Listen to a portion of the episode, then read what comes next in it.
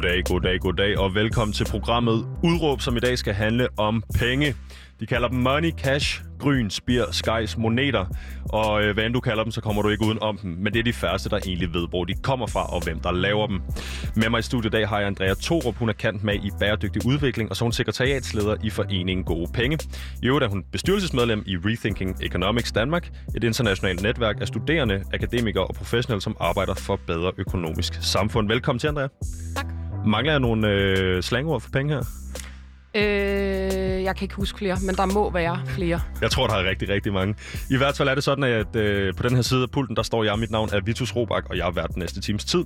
Udråb er Danmarks eneste ungdomsradioprogram, der giver en gæst en time til at folde deres holdning ud, og det gør vi for at kunne komme rundt i alle krone og blotlægge alle nuancerne. Vi er modstykket til halvandet minut interviewet på Aftennyhederne, vi er detaljernes vogter, og vi er nysgerrighedens disciple.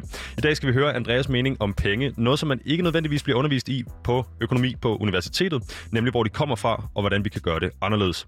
Andrea Torp, sekretariatsleder i organisationen Gode Penge. Hvad er dit udråb, når det kommer til, hvordan vores pengesystem skal fungere?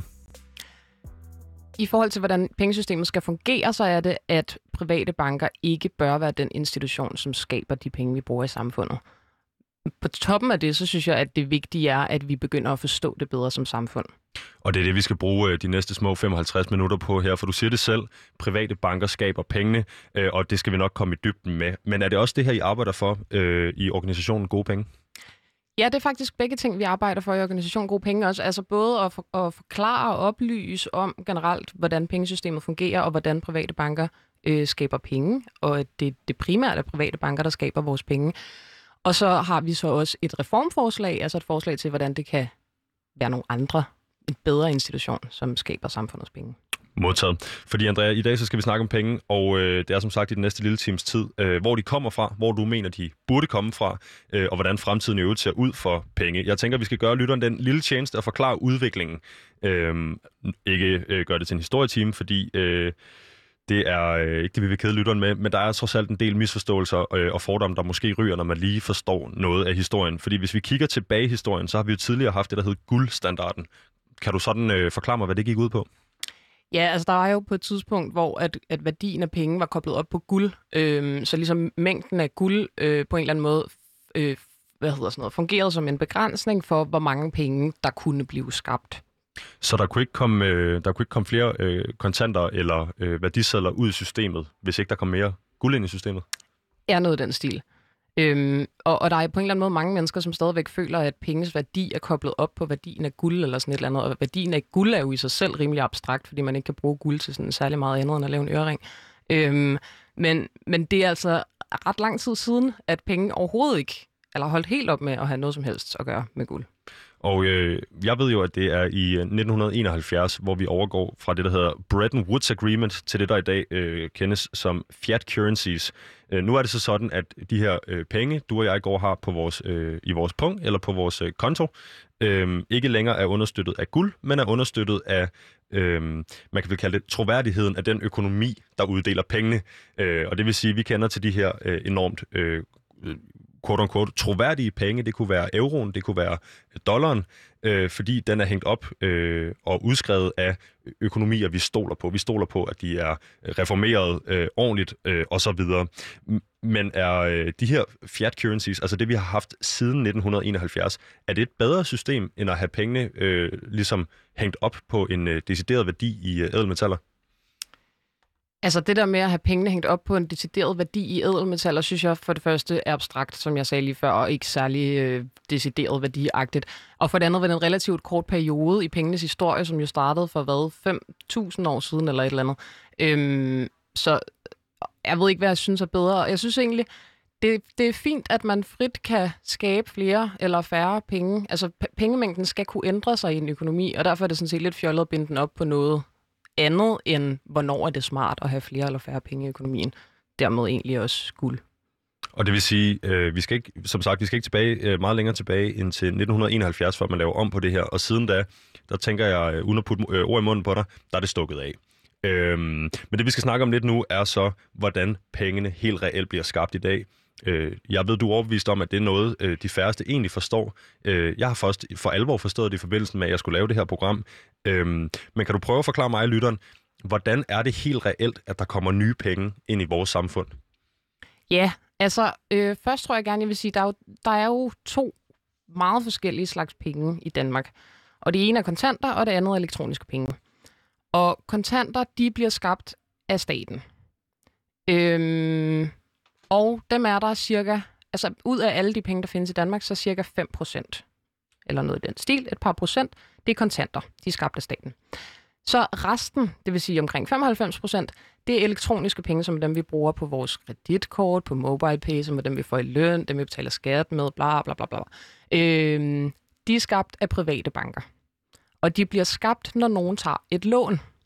Og det er det, der, det, det, er det, der er overraskende for mange, især ikke-økonomer, at når man går ned i banken og siger, hej bank, jeg vil gerne låne en million, million kroner, så tager banken ikke en million kroner et eller andet sted fra, som nogle andre kunder har sparet op og sat ind i banken og låner dem ud til mig. Den skaber en million kroner. Så hver gang nogen låner en million kroner i en bank, så er der en million kroner mere. Okay, så jeg går ned og putter øh, 10.000 kroner på banken. Det er på min øh, opsparing. Øh, men det er altså ikke de her 10.000 kroner, banken tager fra. De går ind øh, på en skærm og skriver nye penge ud i, øh, altså på, på, på rent elektronisk. De, de går simpelthen ind på deres computer, åbner øh, din konto, og så skriver de ind, hvad var det, 1 million kroner, du vil låne? Så Ja, skriver ja, tak. de 1, 0, 0, 0, 0, 0, og så videre. Bing. Så skylder du nu banken 1 million kroner, for det lån, og banken skylder dig 1 million kroner, som du kan gå ud og bruge på at købe, øh, hvad ved jeg, en bil, eller en, meget, to biler. øhm, og, og de penge, du kan bruge, de penge, som banken skylder dig, de er nu flere penge i økonomien. De er nu flere penge i økonomien, men hvor får banken de penge fra? Ingen steder fra. De får det simpelthen ved en, en, en der er ansat nede i banken, der bare laver dem. Der er simpelthen bare siddet og tester på sit tastatur. Og hvordan er det, er der nogen, altså, hvordan er det reguleret? Vil jeg, kunne, altså, jeg ved, at hvis jeg skal ned og låne en million til en lejlighed, for eksempel, så vil de sige, så regner vi med, at du skal tjene så og så mange penge øh, om måneden, så du kan betale af på din afdrag og din lån osv. Men er det, er det sådan en slags fiktiv regulering? Vil de, kunne, vil de kunne gå ud over deres beføjelser i den sammenhæng, eller er, er de bundet hårdt op på, nogle, øh, altså på, nogle, øh, på noget regulering, der gør, at de ikke kan skrive mere end en million ud til en, der ikke kan betale mere end x antal tusind i slutningen af måneden, for eksempel? Ja, jeg, øh, jeg tror, jeg vil gerne lige sige noget om to forskellige slags reguleringer. Noget regulering, som ikke er der, som folk tror, der er, og noget regulering, som så rent faktisk er der. Så lad os starte med det, Øhm, der ikke er der. Ja, altså det bliver egentlig undervist i sådan bachelorniveau øh, pensumbøger i økonomi, at øh, der er et reservekrav, eller at penge bliver skabt på baggrund af en pengemultiplikator. Øh, og En idé, pengemultiplikator. Jeg tror lige... Øh... det lyder meget fedt, ikke? Jo, kan du forklare mig, hvad det betyder? Ja, det, ideen er, at nogen sætter nogle penge ind i en bank, og så må banken så låne flere penge ud, end der er blevet sat ind. Men, men det er altid på, en, eller- på baggrund af en eller anden øhm, ja, multiplikator, som det så hedder. Øhm, så lad os sige, at nogen sætter øh, 100 kroner ind i en bank, så må banken låne 10 gange så mange penge ud. Så det vil sige, at den skal have nogle penge i reserve, så at sige. Øh, og så kan den låne flere penge ud, end, end den har i reserve. Men det er ikke rigtigt. Der er ikke noget reservekrav i Danmark. Til gengæld, så er der kapitalkrav i Danmark, og likviditetskrav og alt muligt andet krav øh, i Danmark. Så der er nogle begrænsninger. Og i praksis, så er begrænsningen muligheden for banken for at udstede profitable lån. Altså den bank gerne vil, der jo at tjene penge. Den private virksomhed, alle private virksomheder, de skal tjene penge, det er det, de laver. Øhm, og, og derfor så, det der i virkeligheden øh, betyder mest for, hvor mange penge en bank låner ud, det er, hvor mange kunder der findes, som vil være øh, en god forretning for banken at låne penge ud til. Og det er derfor, det netop betyder rigtig meget, det du siger med, hvis vi skal låne Vitus nogle penge, har han overhovedet mulighed for at betale dem tilbage? Har han mulighed i sin daglige økonomi for at betale renterne? Øhm, og alle de her ting. Det lyder umiddelbart som om, at de reguleringer så kommer til at ramme øh, forbrugeren, altså Vitus, øh, der vil låne pengene, mere end det rammer banken, der laver pengene. Er det rigtigt forstået? Det er klart. Okay. Øh, er det her noget, vi kun ser i Danmark med, at, øh, at der, ikke, der ikke er nogen reservekrav? Altså, øh, Der er reservekrav i nogle lande, og det er ovenikøbet ret højt i nogle lande, men i de fleste lande er det meget lavt, øh, og i mange lande er der ikke et reservekrav, blandt andet i Danmark. hvad forhindrer så du og jeg fra at gå ud og starte Andrea og Vitus' bank, og så bare begynde at låne en masse penge ud til os selv og hinanden og alt muligt? Jeg ved faktisk ikke, hvad der skal til for at starte en bank, fordi det gad jeg da egentlig godt. Kunne jeg lave min egen penge? Eller jeg kunne lave penge til alle mine venner, eller et eller andet. Øhm, men, men der er selvfølgelig øh, et eller andet krav for at få en banklicens, som jeg tror, det hedder, og den skal man have af staten. Øhm, Udover alt det her med kapitalkrav. Man skal garanteret have noget startkapital for at få lov at starte en bank, og der er lidt med det. Okay. Så man kan ikke man kan ikke bare starte en bank, trods alt. Dog ikke, øh, og jeg tror, det gælder det samme for casinoer, hvis man skulle sidde og få der, øh, gode idéer derude. øhm, hvordan, altså, hvilken rolle er det så, øh, Nationalbanken spiller i det her? Er, de, er, er det bare en institution, der trykker penge op i øh, Finland eller Estland, eller hvor det var? Men jeg har en ven, der ret tit for tiden siger, altså, jeg bliver simpelthen mere og mere i tvivl om, de er så mange medarbejdere inde i Nationalbanken. Hvad fanden er det egentlig, de sidder derinde og laver? Ved du det? Jeg ved ikke rigtig, hvad de laver. Især fordi pengene trykkes jo ikke engang i Danmark mere, og det rykker til Finland. Det er jo det. Så hvad de faktisk sidder og laver inde i Nationalbanken, de sidder selvfølgelig og følger med i alle mulige tal og sådan noget der. Men, øhm, men det er i hvert fald ikke der, de skaber de fleste af vores penge. Og hvad du gerne vil have Nationalbanken til at spille for en rolle, det skal vi nok komme tilbage på øh, tilbage til senere i programmet. Øh, men nu har vi lige for at, at, at samle kort op her. Det er altså sådan, som jeg forstår det, Andrea, at øh, når vi skal have nye penge i samfundet, og det, her snakker vi ikke om kontanter, men det kan være øh, øh, lån til bolig, bil, alt muligt andet, øh, så er det altså sådan, at private institutioner, øh, der fungerer under den her kapitalistiske dagsorden, du snakker om, som altså er at tjene penge, øh, det er dem, der har, øh, hvad skal vi sige, retten til at skabe nye penge. Øh, så søger vi jo for øh, godt og vel, øh, det vil være en 12-13 år siden nu, øh, at det ikke går under finanskrisen i, i 0708. Har det noget med hinanden at gøre, det her? At, øh, at, at, at de her bankinstitutioner ikke sidder med nogle reelle penge på bundlinjen nødvendigvis, men sidder med en masse gældsposter rundt omkring til private forbrugere?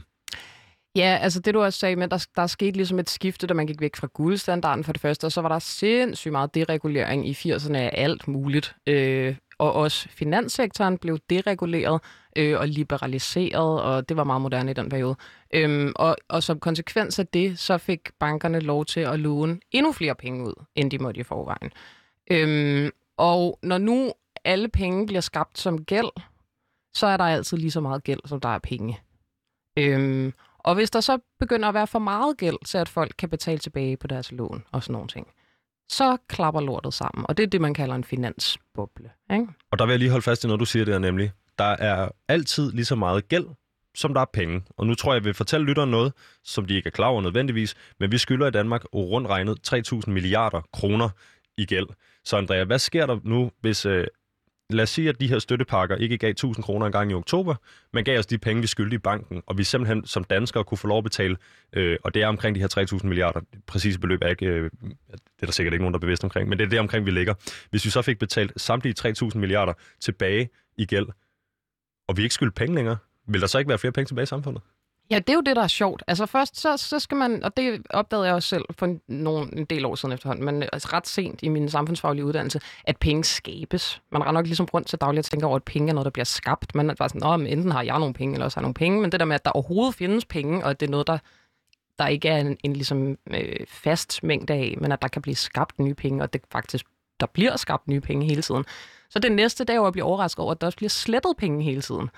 Øhm, og på samme måde som altså, penge bliver skabt, når de bliver lånt ud af en bank, øh, så når folk betaler deres lån tilbage til banken, så bliver pengene så også slettet igen tilsvarende. Og det vil sige, så tager banken altså ikke pengene og lægger dem ind i bankboksen. De tager bare og, og fjerner de penge, de havde skabt for inden. Lige præcis. Altså okay. det, du gør, når du tager et lån, der så får du en konto, hvor der står minus 1 million kroner på. Og så jo mere du betaler tilbage, jo mindre bliver minuset, og til sidst rammer du 0. Hvad sker der med bankens værdi i mellemtiden? Bliver de, altså, kan de bedst lide at, at, at, at låne, eller skylde mig? Undskyld, kan de bedst lide, at jeg skylder banken en million, eller kan de bedst lide, at øh, der ikke er nogen penge i cirkulation? Du betaler jo renter, så længe du skylder en million, så de vil selvfølgelig helst have, at der er mange penge lånt ud. Og jo flere penge lånt ud, jo højere er renterne som regel også, eller jo højere er renteindtægten i hvert fald. Okay, så lad os lige vende tilbage til det her med øh, at tage penge ud af systemet. Øh, for tankeeksperimentets skyld, så betaler alle danskere alt deres gæld tilbage. Øh, står vi så bare med de der 5% i kontanter? Eller hvad er det, jeg skal forestille mig i sådan, øh, sådan et scenarie her? Ja, sådan noget af den stil.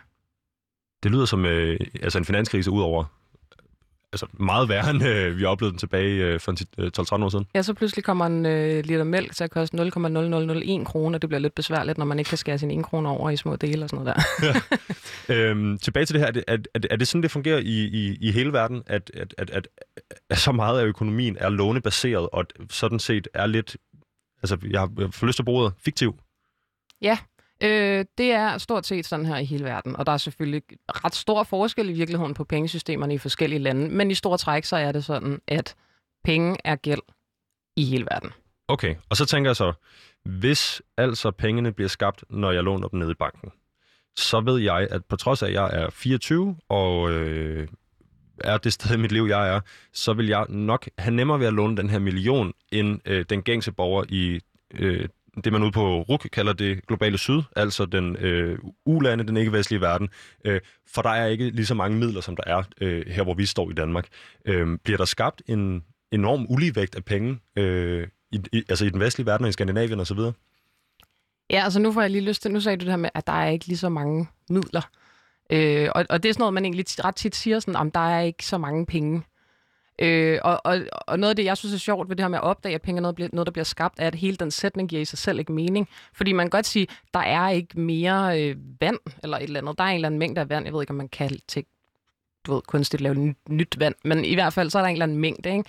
Øhm, der er ikke en eller anden mængde af penge. Man kan bare lave nogle flere, eller slette nogle af dem, eller et eller andet. Så det der med, at der er færre penge i udviklingslandet, det er sådan, det er sådan noget, hvor man kommer til at tænke, at penge er guld, og der er mindre guld i udviklingslande, og det er derfor, de er fattige eller et eller andet. Det, det, det giver i sig selv ikke nogen mening. Skal man så sige, at der er, øh, i stedet for færre midler, så er der mindre lånevillighed? Er det sådan, det skal forstås? Der er garanteret pissehøj lånevillighed, men der er lav udlånsvillighed.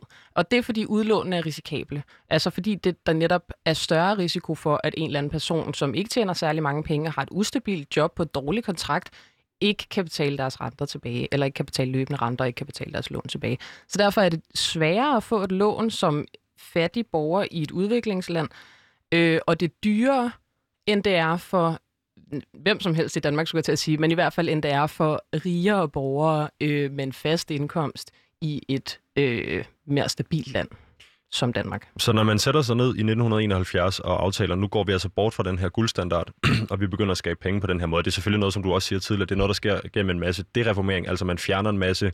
Deregulering, øh, ja. Ja, øh, barriere og en masse... Øh, øh, forhindringer for, at de her pengeinstitutter kan låne penge ud. Øhm, at, har man haft en overliggende eller en, en overvejende tanke, der hed, at, øhm, at det var okay, som det var? Altså, hvad har, hvad, hvad har ideen bag, den her, altså bag det her system været? Altså det, som vi også egentlig tit siger i gode penge, som vi synes er udemokratisk ved sådan som pengesystemet er nu. En ting med, at man kan mene om det, hvad man vil, og nogen synes det er godt, og nogen synes det er dårligt og sådan nogle ting. Men det, der er, meget, det, der er udemokratisk ved, at det er, som det er i dag, det er, at der er ikke nogen, der har taget en beslutning om, at det er sådan, det skal være. Det er bare blevet sådan sådan i løbet af lang tid, og der er aldrig rigtig nogen, der diskuterer. Der er ikke rigtig nogen, der ved det. Det bliver ikke rigtig undervist i i skolerne og sådan noget. Øhm, så, så jeg ved ikke, om der er nogen, der... Jeg tror ikke, der er nogen, der har tænkt noget specifikt øh, om, at det her var et godt system. Systemet er bare blevet sådan, og det er blandt andet blevet sådan som konsekvens af internettet. Og det har jeg skrevet et par gange i mit speciale, og det er sådan en sætning, jeg selv synes er ret sjov, fordi jeg har aldrig oplevet, at internettet ikke fandtes. Men internettet er jo ret nyt, øh, og især når man snakker med folk, der er lidt ældre end mig selv, så, så opdager man jo, at internet har haft alle mulige forskellige ret store konsekvenser for, hvordan samfundet fungerer. Blandt andet har internettet haft en kæmpe konsekvens for, hvordan pengesystemet fungerer. Okay, så det er ikke, fordi der har siddet en, øh, en efterkommer af Ronald Reagan og det her princip, der hedder trickle-down economics, altså hvis man skaber øh, goder på toppen af samfundet, eller på toppen af verdenssamfundet, så skal det nok drysse ned igennem og blive til jobs og vækst øh, i længere ned i den her øh, samfundshierarki. Det er, ikke, det er ikke det, der er sket. Det er simpelthen bare udviklet sig af sig selv. Ja, altså lige det med trickle-down economics, det er jo sådan lidt noget andet end noget med pengesystemet, men bortset fra det er det helt forkert. Øh, der er ikke nogen trickle-down effekt. Den øhm, tror jeg, at den er blevet afvist. Den, den, er, den er vist blevet afvist en hel del Ja, må vi sige. Øhm, men, men nej, jeg tror ikke, det rationale nødvendigvis har noget at gøre med, hvordan pengesystemet har udviklet sig. Men det er altså ikke, der har ikke siddet et, øh, et bestyrelseslokal af, af mænd i jakkesæt og sagt... Det øh, håber jeg fandme ikke, der har, nej. det kan jeg forstå. Øhm, noget andet, jeg så tænker på, det er, at øh, nu har vi snakket om, hvordan de her penge bliver skabt. Altså, man går ned i banken og låner penge, og whoopty, så er der penge ude i systemet. Hvordan er det så, når det kommer til for eksempel sådan nogle... Øh, noget, vi har hørt meget om på det seneste, altså kviklån. Øh, er de, altså, skaber de også penge? Er det også institutter, der har øh, lov eller ret til bare at skabe penge? Øhm, jeg ved faktisk ikke, om kviklån skaber penge. Øh, men bortset fra det, så det er jo sådan her, at øh, når jeg låner penge i en bank, for eksempel Danske Bank, eller Nordea, eller Jyske Bank, eller øh, hvad fanden er, øh, så bliver de penge skabt. Men, men det er jo ikke sådan, at hvis jeg låner 1000 kroner af dig, så skaber du de penge. Altså det er, det er banker med banklicens, der skaber penge, når de låner penge ud. Derudover så kan penge jo sagtens lånes ud, uden at de bliver skabt. Men man kan jo sagtens, hvis man har nogle ekstra penge, kan man jo sagtens låne dem ud. Øh, og det er der alle mulige finansielle institutioner, der gør, og det tror jeg måske, men det må I ikke hænge op på, øh, at, det, at det kviklån gør. Hvad så med sådan noget som SU-lån, hvor det er staten, der går ind og udbetaler penge? Ja, så er det jo så statens penge. Øhm, Har staten og, og, det her, øh, altså har staten banklicens, så at sige? Kan staten også øh, skabe penge på samme måde, som bankerne kan? Det er et meget stort spørgsmål, du stiller. Jeg vil rigtig gerne snakke om det. Det kan godt være, at vi ikke skal tage det hele lige nu. Øhm, men øh, selvfølgelig kan staten skabe penge. Og det er i virkeligheden også en vigtig pointe. Om staten så rent faktisk gør det, øh, det er en lidt anden sag. Øh, de penge, som bliver brugt på SU, det er nogle penge, der allerede ligger inde i statsbudgettet. Øh, dem kan man argumentere for at komme alle mulige steder fra, blandt andet fra skatten. Men ja, staten kan også skabe penge. Okay. Andrea, jeg vil sige til øh, lytter, der sidder derude, øh, du lytter til Udråb på Radio Loud. Med mig i studiet i dag er jeg så heldig at have Andrea Torup. Hun er øh, blandt andet sekretariatsleder i organisationen Gode Penge og bestyrelsesmedlem i Rethink Economics øh, Danmark. Det vi har prøvet at få styr på her øh, det sidste stykke tid, det er, hvor er det egentlig, de her penge kommer fra. Jeg synes, jeg har fået et nogenlunde fyldskørende svar, men det er godt nok øh, svært sådan for alvor at forstå, fordi det virker til at være øh, enormt luftigt og øh, øh, altså ud af, hvad skal vi sige, det, det er meget udemokratisk, så at sige. Øh, og, og det, det, det, der er sjovt med penge, er, at som regel så er folk sådan, nej, det virker helt vildt kompliceret og sådan noget. Men, men det, der er med pengesystemet, er, det er ikke kompliceret. Det er faktisk ikke kompliceret. Det er rimelig let. Vi er bare ikke vant til at snakke om det, og derfor føles det helt vildt kompliceret. Okay. Det er noget af det, jeg synes skal laves om. Ja, men det er klart. Og det er så også det er derfor, vi snakker om det nu. Ja, det er nemlig det. Og det er jo derfor, du er i studiet, fordi du mener, at øh, private banker ikke bør skabe vores samfundspenge. Det, vi skal snakke lidt om nu, Andrea, øh, det er det her med, hvad er egentlig, altså nu har, vi, nu har vi kørt på med den her model siden 1971. Vi har set, hvis man kigger i USA, så har der ikke været en, en udvikling i det, der hedder regelløn, altså øh, den løn, du tjener øh, holdt op på, øh, for eksempel sådan noget som inflation osv. Altså folk har ikke flere penge mellem hænderne i USA siden 1972, året efter den her øh, øh, guldstandard ophæves. Øhm, samtidig så får toppen af samfundet flere og flere penge, og det er i nogle helt ekstreme, øh, øh altså nogle helt ekstreme forhold, vi kigger på her. Øhm, men som sagt, blandt øh, økonomer er der den her brede enighed om, at vi ikke har set de fornødne reguleringer af de her lånebaserede økonomier. Altså, øh, det var lidt med nogle høje ligestal og så videre, men, men det korte og det lange er, at øh, i den brede øh, økonomstand, så at sige, øh, kigger man på det her som et problem øh, i særdeleshed det her mellem øh, forskellen på rig og fattig, og hvordan øh, verdens øh, goder i øvrigt fordeles. Øh, Bare lige for at tage de danske tal, så øh, i hvert fald mellem 2000 og 2010, der steg øh, mængden af gæld i Danmark med 100%, mens realindkomsterne steg 25%. Altså, der er sådan en rimelig stor forskel. Så hvad betyder det ligesom? Hvad betyder det for forbrugeren? Øh, det, er noget, det har noget at gøre med, hvor den gæld så går hen i samfundet. Ikke? Det betyder, at der er mange flere penge, end du tjener. Det vil sige, at de penge, du tjener, bliver mindre værd. Øhm, ja, vi skal snakke om noget med boligpriser også. På det kommer vi nemlig til lige om lidt. Det, kom, det har rigtig meget med det at gøre. Men noget af det, jeg tænker på, det er, at vi langt hen ad vejen står med den samme struktur, som vi gjorde inden finanskrisen. Altså også i forhold til, når vi snakker om regulering af de her ting. Altså når man går ind og laver regler øh, for, hvordan øh, pengene opstår, hvordan de må bruges osv. Øhm, så det, jeg tænker på, det er, øh, hvad er konsekvenserne af at fortsætte med det her system, hvis man spørger dig? Øh, altså fortsætte, som vi, altså fortsætte, som vi altid har gjort. Øh, og når vi så dels når vi kigger på øh, 2020 og corona og alt muligt andet, står vi over for en ny finanskrise, øh, og kommer det til at gentage sig det billede? Altså, den finanskrise, der var i 2008, tror jeg ikke kommer til at gentage sig på samme måde, fordi vi har da trods alt lært noget. Øh, og øh, noget, jeg fik lyst til at sige tidligere, var også, at i forhold til finanskrisen, og om folk har, om der er nogen, der har besluttet, at pengesystemet skal være på den her måde, som det er, det er, at øh, der var sådan en historie med dronningen af England, øh, som øh, var til et eller andet seminar, og så spurgte hun alle økonomerne inde på London School of Economics, hvad, hvorfor havde I ikke set den her finanskrise komme? Er det ikke det, I sidder og laver, eller hvad? Øh, og alle de der økonomer var sådan, øh, ja, øh, bøger og sådan noget. Og så kom de med et eller andet langt skriftligt svar, hvor at konklusionen mere eller mindre var noget med, men alle har egentlig gjort deres arbejde helt korrekt, men alle sidder bare med sådan en lille bitte bid, at der er ikke nogen, der har det overordnede overblik. Og det er jo, det er jo et rimelig stort problem. Øhm, Nå, og derfor er der også alle mulige konsekvenser af pengesystemet, som der ikke nødvendigvis er så mange, som det er særligt tydeligt for er der. Det lyder som øh, fortælling om de tre blinde mænd og elefanten, hvis der er nogen, der kender den. At øh, den ene rører ved halen, den anden rører ved snablen, og den sidste rører ved maven. Og de prøver hver især at forklare, hvad det er for et dyr, de står overfor, men da de står med så lille øh, eller så få informationer hver især, øh, så er der ikke nogen, der kan ligesom komme med det øh, store overblik. En typisk, hvad skal vi sige, menneskelig tendens. Uh, det, jeg gerne vil snakke om i forhold til det her med konsekvenserne, der er, Øh, vi står for nogle øh, store spørgsmål i den her generation. Det er miljø, det er alt muligt andet, men det er altså også altså, i særdeleshed den her grønne omstilling. Øhm, er det muligt at gennemføre den grønne omstilling øh, på med det nuværende øh, pengesystem, øh, efter din mening? Ja, altså, øh, nej. det, det, det, det går ikke så godt i hvert fald, kan man sige. Det sker ikke rigtigt. Øhm, og grunden til, at det her med, øh, øh, ja, grunden til, at det her med den grønne omstilling ikke sker, det er det, som vi også snakkede om allerførst med, at banker vil helst låne penge ud til nogen, som de kan tjene penge på at låne penge ud til.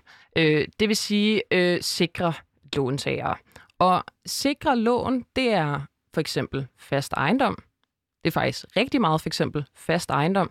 Øhm, og det betyder, at 70 procent af alle udlån, de er boligrelaterede. Det vil sige, tre, næsten tre fjerdedel af alle de udlån, der bliver givet, er på en eller anden måde udlån til at købe bolig eller fast ejendom. Ikke? Øhm, det betyder, at der kun er 30 procent af udlånene tilbage til andre ting, og det er jo alle mulige andre ting, øh, blandt andet grøn omstilling og hvad folk ellers skal låne penge på, altså øh, små og mellemstore virksomheder og startups. Og, Så det er alle, det er ikke bare private forbrugere, det er også små og mellemstore virksomheder, det er startups, det er folk, der ligesom skal tage teten på den her grønne omstilling. Lige præcis. Øhm, og fordi at øh, de fleste er ude, fordi nu tror jeg så faktisk, at det sikkert bliver billigere og billigere at låne til grønne øh, projekter, eller hvad man skal kalde det, øh, fordi det er blevet så moderne, som det er. Men ellers har, er problemet nok stadig lidt, øh, at... Øh, at, øh, undskyld, nu tabte jeg tråden. Jo, at det selvfølgelig er mere usikre investeringer. Altså, så længe det ikke har været helt sikkert, at det kunne betale sig at bygge en masse vindmøller, at det kunne betale sig at udvikle en eller anden smart hybridbil, eller det kunne alle de der ting, så er det øh, mere usikre investeringer end fast ejendom. Og oh. derfor bliver de lån svære at få lov at tage, og dyrere. Og det vil sige, det spænder ben for, at, øh, at man kan gøre noget ved den her grønne omstilling, fordi at øh, bankerne, som tilbage til den her øh, dagsorden, de har, som jo altså er at tjene penge, fordi det er private institutioner, ikke er interesseret i at gå ud og låne penge til dem, der skal bruge den til at lave den grønne omstilling, så at sige. Ja, det er jo lige præcis det, at, at den eneste, øh, det eneste rationale banker har for at vælge på baggrund af, om de skal låne til den ene eller den anden, det er, hvad kan vi tjene penge på? Fordi det er det, man gør, når man er en privat virksomhed. Øh, der er ikke ligesom nogen overvejelser, nødvendigvis i hvert fald, om hvad synes vi vil bidrage til et godt samfund, du ved, og hvad vil være godt for os som mennesker, og sådan, at det, det hører ligesom øh, det er svært at, ligesom at sætte øh, ja, præcis, kroner og øre, og er der profit i det, ikke? Ja. Øhm, det, det er den grønne omstilling. Øh, jeg ved, øh, at man efter din mening også vil have nemmere med at komme af med social, øh, øh, social ulighed, hvis vi omstrukturerer det her pengesystem. Og lovlytteren, vi skal nok komme tilbage til, hvad det er, Andrea konkret vil, øh, om blot et sekund her, eller øh, lige om lidt. Øh, men hvad du mener, at øh, den her, øh, hvis vi ændrede på det, eller lad mig egentlig stille spørgsmålet anderledes. Hvorfor, hvorfor er det, at det vil være nemmere at komme af med social ulighed, øh, hvis vi ændrede øh, pengesystemet, som det ser ud?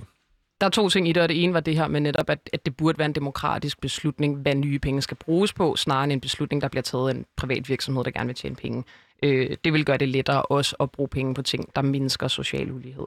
Øh, bortset fra det, så når nu penge bliver skabt som gæld, øh, så betaler vi jo renter på alle vores penge, fordi alle pengene er jo nogens lån. Ikke? Så vi render rundt og betaler renter på alle vores penge. Øhm, og øh, det er cirka 200 milliarder kroner om året. Det er flere millioner kroner om dagen. Om dagen. Flere millioner kroner om dagen. Det synes jeg er ekstremt mange penge, vi bruger på renter. Det kunne man slippe for. Det kunne man bare lade være med. Man kunne bare sige, at penge skal ikke være gæld, og vi skal ikke lege dem af bankerne. Og det er jo så det, du siger, at øh, så frem, og det fik vi øh, øh, grundlagt tidligere, det er også for den nye lytters skyld her, at alle penge, der er i samfundet på nær de her 5% cirka kontanter, vi har, er skabt af bankerne, derfor er de gæld. Derfor skal vi betale renter på dem, og hvis vi øh, tog gælden ud af det her system, øh, så skulle vi altså ikke gå og betale øh, renter på 95% af vores økonomi.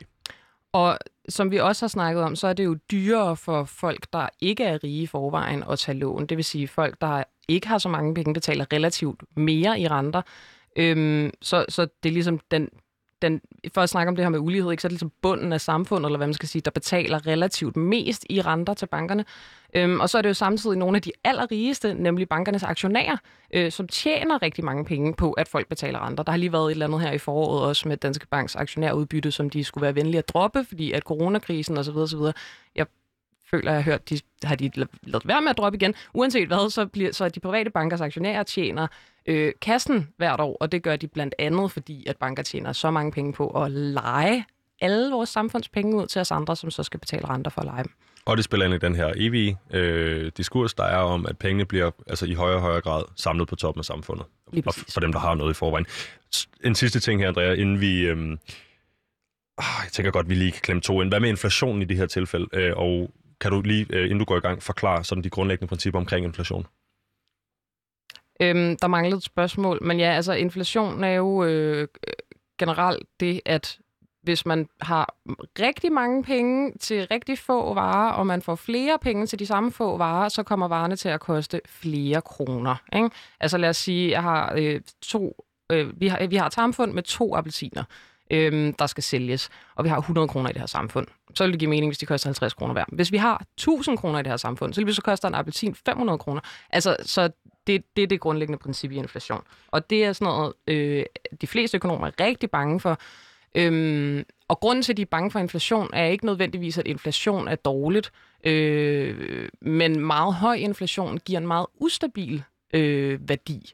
Altså, det betyder, at så svinger værdien af pengene meget, og så kan man aldrig rigtig vide, om appelsinen koster 50 kroner i dag og 500 i morgen, eller 50 kroner igen i overmorgen.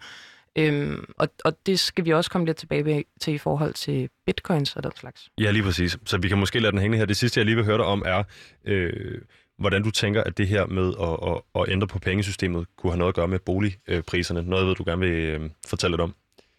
Ja, altså nu sagde jeg lige, at øh, 70 procent af alle udlån, de er boligrelateret.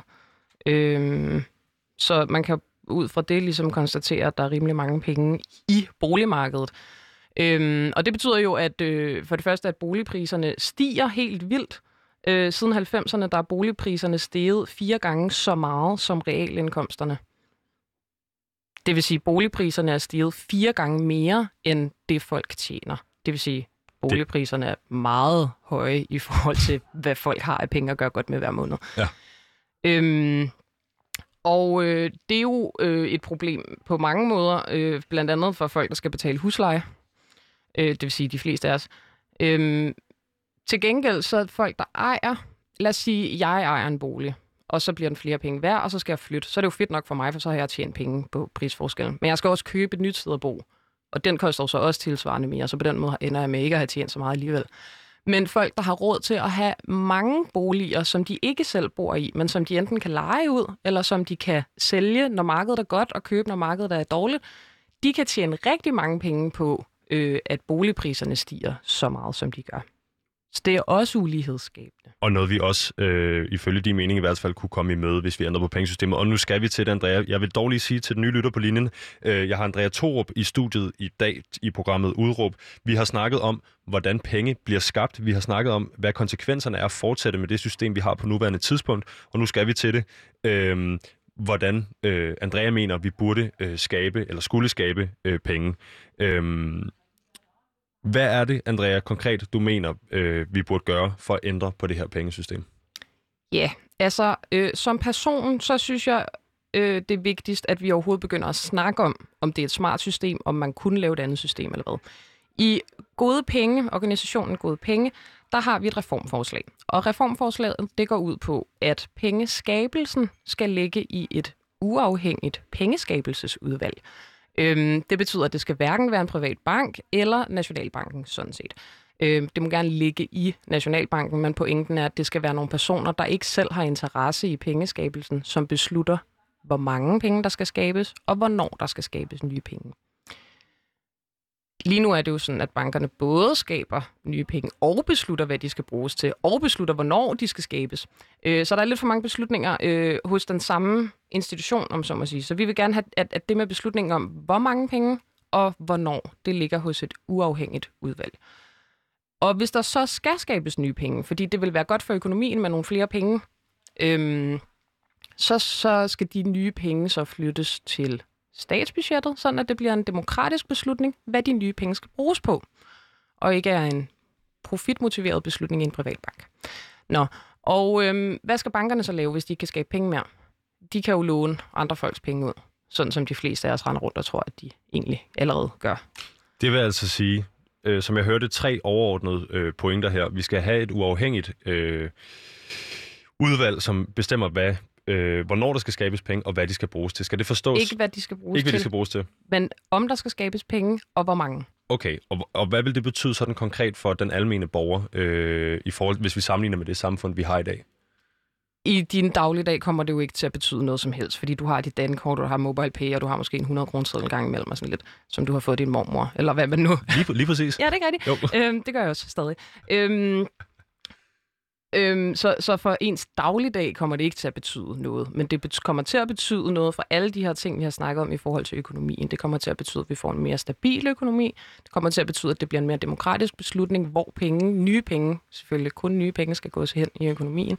Altså, om det, der, bliver, der bliver på en måde bedre mulighed for at vælge at beslutte at bruge flere penge på den grønne omstilling, for eksempel. Okay. Og så det andet punkt, som jeg forstår, det er, at øh, det skal være et demokratisk valg, hvad pengene skal bruges til. Øh, hvad er det for nogle penge, det demokratiske valg? Altså, at- hvordan er det, vi skal... Øh, eller hvad kan man sige? Når du siger, hvad pengene skal bruges til, mener du så øh, infrastruktur og den slags ting, eller er det, øh, hvad, hvad jeg skal bruge mine penge til? Øh, ja, altså Øh nu, når penge bliver skabt, så bliver det det som et lån. Og fordi det er banken, der beslutter, hvad de vil give lån til, så beslutter de også, hvad de nye penge, de skaber, skal bruges til. Øhm, mens hvis pengene, som er nye, bliver skabt uafhængigt af den der beslutning der om, hvad de skal bruges til, man bare bliver sat ind i statsbudgettet, så er det jo bare, ligesom det plejer at være med finanslovsforhandlinger og bla bla bla, at, at der sidder nogen inde på Christiansborg og beslutter, hvor mange penge skal vi i år bruge på dit, dut og dat. Og hvis der så er skabt flere penge jamen, så har de lidt flere penge at rykke rundt med. Og hvis der ikke er skabt flere penge, så har de bare de samme penge, som de havde sidste år. Okay. Eller som de ellers ville have haft. Og så det sidste, du nævner, det er det her med, at bankerne, hvad skal de så? Øh, og det er jo klart, at hvis man vil, øh, det er jo også på vegne af det organisatoriske arbejde, du laver, hvis man vil øh, komme med det her idé om at radikalt at ændre, hvordan vi skal bruge vores penge, så bliver man også nødt til at til gode se de her øh, oldgamle institutioner, altså bankerne, og hvad det er, fremtiden for dem er. Så siger du, de skal altså låne penge ud til folk, men så og tilføjer penge, som de har. Øh, jeg har svært ved at forstå, hvis øh, jeg vil låne den her million, vi snakkede om tidligere i programmet, til min lejlighed. Hvor er det så, hvis det stod til dig, og, og vi fik implementeret den her demokratisering af pengesystemet, hvor er det så, jeg skal gå hen og låne den million? Det kan du gøre i Danske Bank, eller Nordea, eller Jyske Bank. Og øh, de kan så låne så mange penge ud, som nogen har sparet op hos dem. Der er allerede ret mange mennesker, eller i hvert fald nogen, som sparer penge op. De fleste investerer dem måske selv, men så kunne man så gøre øh, i banken. Lad os sige, jeg er øh, 65 år, jeg har solgt min bolig, jeg har rimelig mange penge, dem sætter jeg ind i banken. Øh, så kan det jo være, at man skulle lave noget, nogle modeller, hvor man kan ovenikøbet kan sige til banken, jeg vil allerhelst have, at de her penge de bliver lånt ud til vindmøller, eller til unge studieboliger, eller til et eller andet, man synes er fedt. For det er mine Øhm, penge. For det er mine penge, så det burde jeg jo sådan set selv kunne bestemme. Nå, og så øh, er der alle mulige, der gør det, ikke? Og så ryger de der penge egentlig i en pool. Øhm, hvad hedder det på dansk? En, ja, anyways, de, de bliver klasket sammen. Det er ikke sådan, at jeg skal ned og låne dem af øh, Gurli. Vel? Altså Gurli putter nogle penge ind, og Peter putter nogle penge ind, og Susanne og så videre. Øhm, og så folk, der skal låne penge, kan så låne penge ud af den pulje, så at sige. De er jo alle sammen elektroniske, så det skal der et eller andet computersystem, der styrer. Det er jo ikke de faktiske øh, etter og nuller, man låner. Nej, jeg Men, tænker heller ikke, du kæmper for øh, præcis, hvad for et øh, konsulenthus, der skal tage sig opgaven for at bygge det computersystem osv. Det her det er den overordnede tanke. Øhm, okay, så nu er vi i en, øh, i en virkelighed, hvis vi har indført de her ting, hvor øh, bankerne har fået taget noget af den her pengeskabelses... Nej, faktisk har bankerne fået taget al pengeskabelsesmagten fra dem, for de kan kun låne de penge, de havde i forvejen. Øhm, det vil sige, de kan ikke gå i, i minuser, de kan ikke skabe de her fiktive øh, legepenge, der bliver skabt på nuværende tidspunkt. Øhm, er der andre, altså det, det lyder som en drastisk ændring, er der andre områder af samfundet, vi bliver nødt til øh, at regulere eller reformere for at imødekomme det her, eller kan man tage den her udelukkende ind i de øh, finansielle institutioner? Ej, det sagde du, du ville spørge mig om, og så tænkte jeg et eller andet, men nu har jeg glemt det igen. Jeg tænker, hvis vi, Jo, altså lad mig sige det sådan her. Øh, hvis vi skal ændre de her ting, ikke, så tror jeg, så tror jeg, at vi, vi alle sammen bliver nødt til at få øh, bedre styr på, hvordan det egentlig er nu. Altså det er lidt svært at ændre noget, man ikke har særlig godt styr på. Øhm, og det var det, du spurgte om? Mhm. hvad der skal der til for, at vi kan ændre det. Ja, uden for den finansielle sektor. Ja, øh, og jeg tror, at det kræver, at der er både bliver bedre undervisning i pengesystemet øh, på, øh, på økonomiuddannelserne og alle mulige andre samfundsfaglige uddannelser. Og så tror jeg også, det er vigtigt, at alle mulige almindelige borgere, som i øvrigt overhovedet ikke er økonomiuddannet, får bare en lille smule bedre forståelse af, hvordan pengesystemet fungerer, sådan at vi kan øh, stille krav til politikerne og rejse debatten og huske at spørge folk, når de siger noget sludder og, og sådan nogle der ting. Øh, så det tror jeg på en måde er step 1 for at komme videre.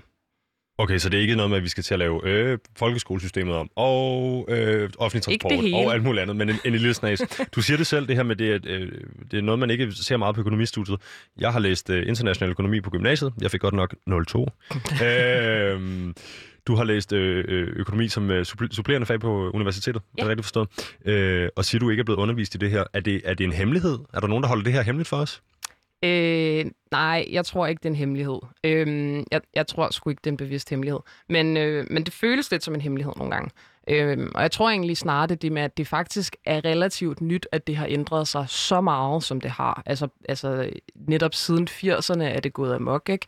Øhm, det føles som meget lang tid i mit liv, fordi 80'erne var før jeg blev født, men det er, er alligevel relativt kort tid i alle mulige andre menneskers liv. Øhm, så derfor tror jeg, at der er mange af dem, der underviser, som, som ikke noget, altså som, som på en eller anden måde har deres viden fra før systemet ændrede sig så meget, som det gjorde. Øhm, og så er der bare sådan lidt træt nogle gange, tror jeg, på undervisningsinstitutionerne, at pensumbøgerne er gamle, og man underviser bare som det samme, i det samme som det, man gjorde sidste år, og du ved, de der ting. Så jeg tror også, at, at det kommer til at ændre sig mere, jo flere og flere, der begynder at interessere sig for det nu, som er unge, øh, og som jo bliver ældre, og de, de ældre, de holder op med at undervise på et eller andet tidspunkt, og, øh, og sådan nogle der ting. Så jeg tror ikke, det er en hemmelighed. Jeg tror mere bare, at der er ikke så mange mennesker, som hverken har interesseret sig for det, eller ved særlig meget om det, eller helt har ligesom begyndt at synes, at det var vigtigt. Det lyder lidt som en dogme for vores fælles eksistens, at det er bare sådan, det er. Ja, Ja. Øhm, noget af det, jeg, øh, noget du nævner også til, noget af det, jeg har glædet mig til at spørge dig om, det er så det her med demokratisering af pengesystemet. Altså, øh, så at sige, give pengene tilbage til borgerne, og lade borgerne bestemme, hvad det er, der skal foregå derude, i stedet for at det er de her privatejede institutioner, der tager, øh, træffer de her beslutninger. Øhm, I de forgangne mange år, nu er det dæppet lidt lille smule af her på det seneste, men der har været rigtig, rigtig meget snak om kryptovaluta og bitcoin. Øh, og jeg tror for lytterens skyld ganske kort, at man kan forklare, at øh, det er penge uden for den finansielle øh, bankverden. Øh, penge, øh, du og jeg vil kunne øh, sende til hinanden, uden at der skulle være nogen øh, tredje part indover. Og penge, der er bygget op omkring et system, der hedder blockchain, og vi skal ikke gå i dybden med det, men det er et spørgsmål om, at øh, den øh, sikkerhed, bankerne stiller til rådighed, når de overfører penge øh, for folk, øh, nu er indlaget som en kode i et program, hvor øh, det forrige led i kæden af de her overførsler tjekker det sidste, og så kan man verificere hele kæden. Øh, altså øh, får vi sikkerheden fra øh, computerprogrammet eller koden frem for bankerne. Og øh, i den forbindelse, og i forbindelse med det her bitcoin og kryptovaluta, har jeg lavet et interview med Ole Bjerg, som er lektor i filosofi og økonomi på CBS. Øhm, jeg spiller lige noget af det, så kan det godt være, at de øh, pauser det undervejs, fordi det er øh, øh, noget, der kan være lidt tungt, hvis man ikke er inde i det, men det er enormt interessant. Øh, prøv at lytte med her. Jeg tror i hvert fald, at de her kryptovalutaer, de har ligesom åbnet det her pengefelt og gjort, at man prøver ligesom at, at kigge efter nogle nye løsninger, og nogle nye løsninger, der handler netop om det her med at prøve at lave penge på en ny måde. Jeg tror ikke, bitcoin ligesom kommer til at erstatte vores nuværende valuta, altså kronen. Det vil jo kræve, at staten vil sige, at vi vil gerne, vi modtager nu bitcoin eller en anden kryptovaluta i betaling for skat. Det, det tror jeg ikke kommer til at ske. Men jeg tror godt, vi kan forestille os et fremtidigt pengesystem, hvor, som er mere, hvad skal man sige, sådan heterogen i den forstand, at der er flere forskellige slags valutasystemer. Således at du stadigvæk har en national valuta, kronen, som har nogle funktioner, men så har vi en, en masse andre valutaer og pengesystemer, som så har nogle andre funktioner i økonomien. Øh, og det ser jeg egentlig som... Ja, det, det tror jeg egentlig kunne være en, en ganske udmærket øh, løsning. Altså det ved vi også fra, hvis man ser sådan øh, biologiske biosystemer for eksempel, ikke? de er også mere robuste og mere resiliente, hvis der er mange forskellige arter. Øhm, og, og det er lidt det samme i økonomien. Der har vi ligesom haft en økonomi, der, hvor det hele har været hængt op på et sammenhængende pengesystem. Og når det så kommer i ubalance, så er det ligesom hele økonomien, der ryster. Og der tror jeg, hvis man får nogle, af, nogle andre pengesystemer også i spil, jamen så giver det muligheder for sådan lidt mere fleksibilitet i systemet. Og der sker nok også en spredning af magten i systemet, hvilket heller ikke er så tosset. Og det øh, Ole siger her, Andrea, er jo, øh, og jeg citerer, øh, han tror næppe, at bitcoin kommer til at erstatte vores nuværende valuta, men mener, øh, mener du, at han har ret, når han siger, at det kunne være øh, en af flere forskellige slags løsninger, da, og jeg gentager for lytteren, øh, det du snakker om, at demokratisering af øh, pengesamfundet, øh, tage magten væk fra bankerne, det er jo også det, man gør med den her øh, kryptovaluta-idé. Øh, jeg stiller spørgsmålet igen. Øh, har han ret, når han siger, at det her kunne være en del af, af flere forskellige pengesystemer? Det tror jeg helt sikkert. Generelt synes jeg, at Ole har ret i mange ting, når han snakker om øh, penge. Øh, men, men, øh, men, og jeg synes også, det er vigtigt, det han siger om det, eller det her, jeg ved ikke, ja, som, mm, som jeg også synes er en pointe med det her med autoritet, altså hvad er det for en autoritet, der ligger bag pengene, at det der med bitcoins er, at der netop ikke er nogen autoritet, der ligger bag pengene. Øhm, og det er egentlig normalt det, der gør, at man har en velfungerende valuta, øh, som for eksempel danske kroner. Og det, der også er lidt fjollet med de danske kroner, er, at, øh, at de penge, som er skabt af de private banker, stadigvæk er garanteret af staten, altså en statsautoritet. Øhm, så, så jeg er lidt spændt på, om det overhovedet kan lade sig gøre at lave nogle penge, som ikke er øh, garanteret eller ligesom styret af en, en, en autoritet, sådan som bitcoins. Og jeg tror også, at det er noget af det, der har gjort, at bitcoins netop har været så ustabil. Øh, det har jo, altså, ja, kursen på bitcoins har jo været helt op at ringe og helt under gulvbrædderne. og sådan lidt. Øh, så derfor fungerer den, sådan som den har været indtil videre, relativt dårligt som penge.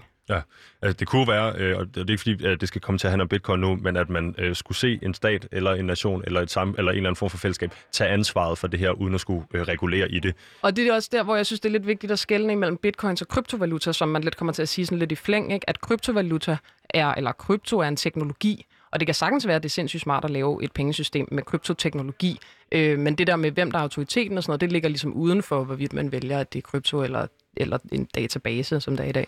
Ja, og, og i øvrigt, hvem der sidder på, øh, altså hvem der er der øh, fremmer det her, øh, det her kryptoagenda på nuværende tidspunkt, og ønsker om, at det skal være uden øh, stat, og det skal være uden autoritet og alt muligt andet, gør det måske lidt svært.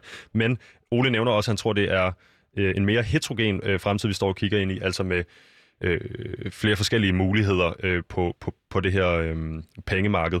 Øh, hvis vi får demokratiseret pengesamfundet, som du vil have det, Pengesystemet. Pengesystemet selvfølgelig. Øh, er, er, er, er, er der så plads til den her øh, øh, øh, kryptoteknologi ind i det? Der er helt klart plads til teknologien. Øhm, og, og jeg synes, det er spændende at diskutere, om man synes, at det skal være staten, der skal være den autoritet, der, øh, der garanterer pengene. Og jeg synes heldigvis i Danmark, at vi har en ret velfungerende stat, øh, om ikke andet så sammenlignet med alle mulige andre lande i verden, men, men også i det hele taget. Øh, så i Danmark giver det selvfølgelig mening, at det er staten, der garanterer pengene, mens i stater, der ikke er velfungerende, der er det ikke sikkert, at staten er den bedste autoritet til at, øh, at garantere pengesystemet. Nej, vi snakkede jo om inflation tidligere, og øh, øh, den øh, opmærksomme lytter vil jo kunne huske tilbage til, eller ikke huske tilbage, for der er ikke nogen af os, der var der dengang, tror jeg, men øh, Zimbabwe i starten af 80'erne, øh, der, hvis, altså, værdien af de der penge steg med 231 millioner henover. Altså, det gik helt amok, det her, øh, fordi staten ikke kunne garantere for øh, pengenes værdi, øh, og nogle andre øh, økonomiske indgreb, der blev foretaget på daværende tidspunkt. Men André, det jeg godt kunne tænke mig at snakke med dig om lidt her til sidst, det er dine visioner og dine drømme for det her. Fordi øh, det er jo ikke kun dig, din organisation, der kæmper for forandring, når det kommer til global øh, økonomi og pengesystemer. Øh, det er øh, godt nok, hvis nok den eneste i Danmark, der sådan for alvor tager tiden på det her, øh, altså gode penge. Gode Penge er den eneste organisation i Danmark, der beskæftiger sig så specifikt med pengesystemet. Mm-hmm. Øh, men vi ser det også i udlandet, og Gode Penge er jo en, øh, kan, må jeg kalde det, en øh, datter- eller en søsterorganisation til den øh, britiske Positive Money. Ja.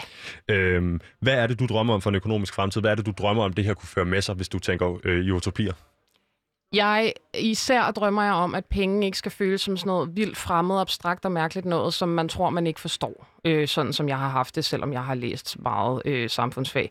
Øhm, og for det andet, så håber jeg, at det så gør, at vi bliver bedre til at diskutere, hvad der vil være et godt pengesystem. Øhm, så håber jeg, at vi kan komme frem til at finde ud af, at lave et godt pengesystem, som blandt andet vil sørge for, at der ikke kommer finanskriser, at der ikke er lige så meget ulighed, både inde, inde i Danmark, altså vi ikke har så stor ulighed i Danmark, men også, at der ikke er så stor ulighed i verden, som der er. Øhm, at, øh, at vi kan få komme i gang med den grønne omstilling, i stedet for at sidde og snakke om, at vi ikke har råd, og vi ikke har dit, og vi ikke har dat, og folk er i virkeligheden klar. Altså, der er, der er så mange grønne løsninger, øh, og det, der bremser, er, at der er en eller anden mærkelig idé om, at vi ikke har råd. Øhm, ja, så det er nogle af de ting, jeg håber, at vi på sigt kan få løst ved at forstå pengesystemet bedre, og derfor lave det om.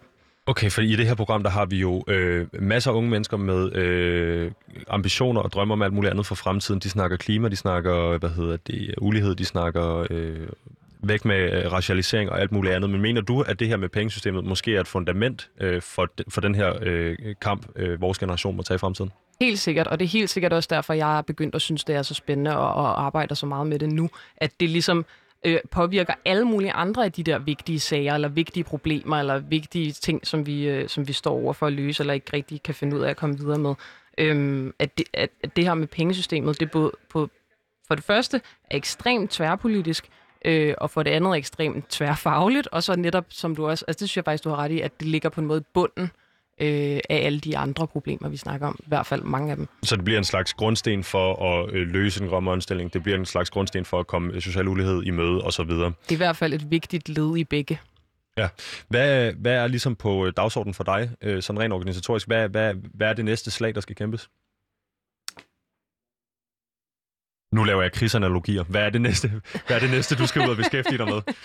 Jamen, øh, altså i gode penge, der har vi en sommerhøjskole til sommer, så der skal jeg ud og snakke med øh, alle mulige mennesker, der kommer på sommerhøjskole om øh, penge, og så skal vi have alt muligt andet øh, i efteråret og løbende, og, øh, og, og for mig er det egentlig helt personligt, det her med at snakke med en hel masse mennesker, og, og være i radioen og snakke til en hel masse mennesker, men jeg, jeg kan egentlig bedre lide at snakke med mennesker, ja. om, øh, og, og ligesom få gang i en debat og en samtale og en, en ligesom større viden, vidensdeling om, hvad er det lige, der sker med det der pengesystem, og hvorfor, øh, hvorfor gør vi ikke noget ved det? Nu har du fået lov ikke at snakke med mennesker, men til mennesker og med menneske.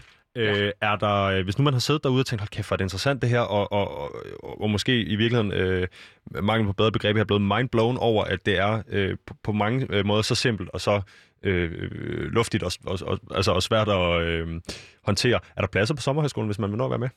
Der er desværre fyldt op på sommerhøjskolen, men vi holder en igen næste år, og vi holder masser af andre arrangementer løbende. Hvor kan man lære om det hen?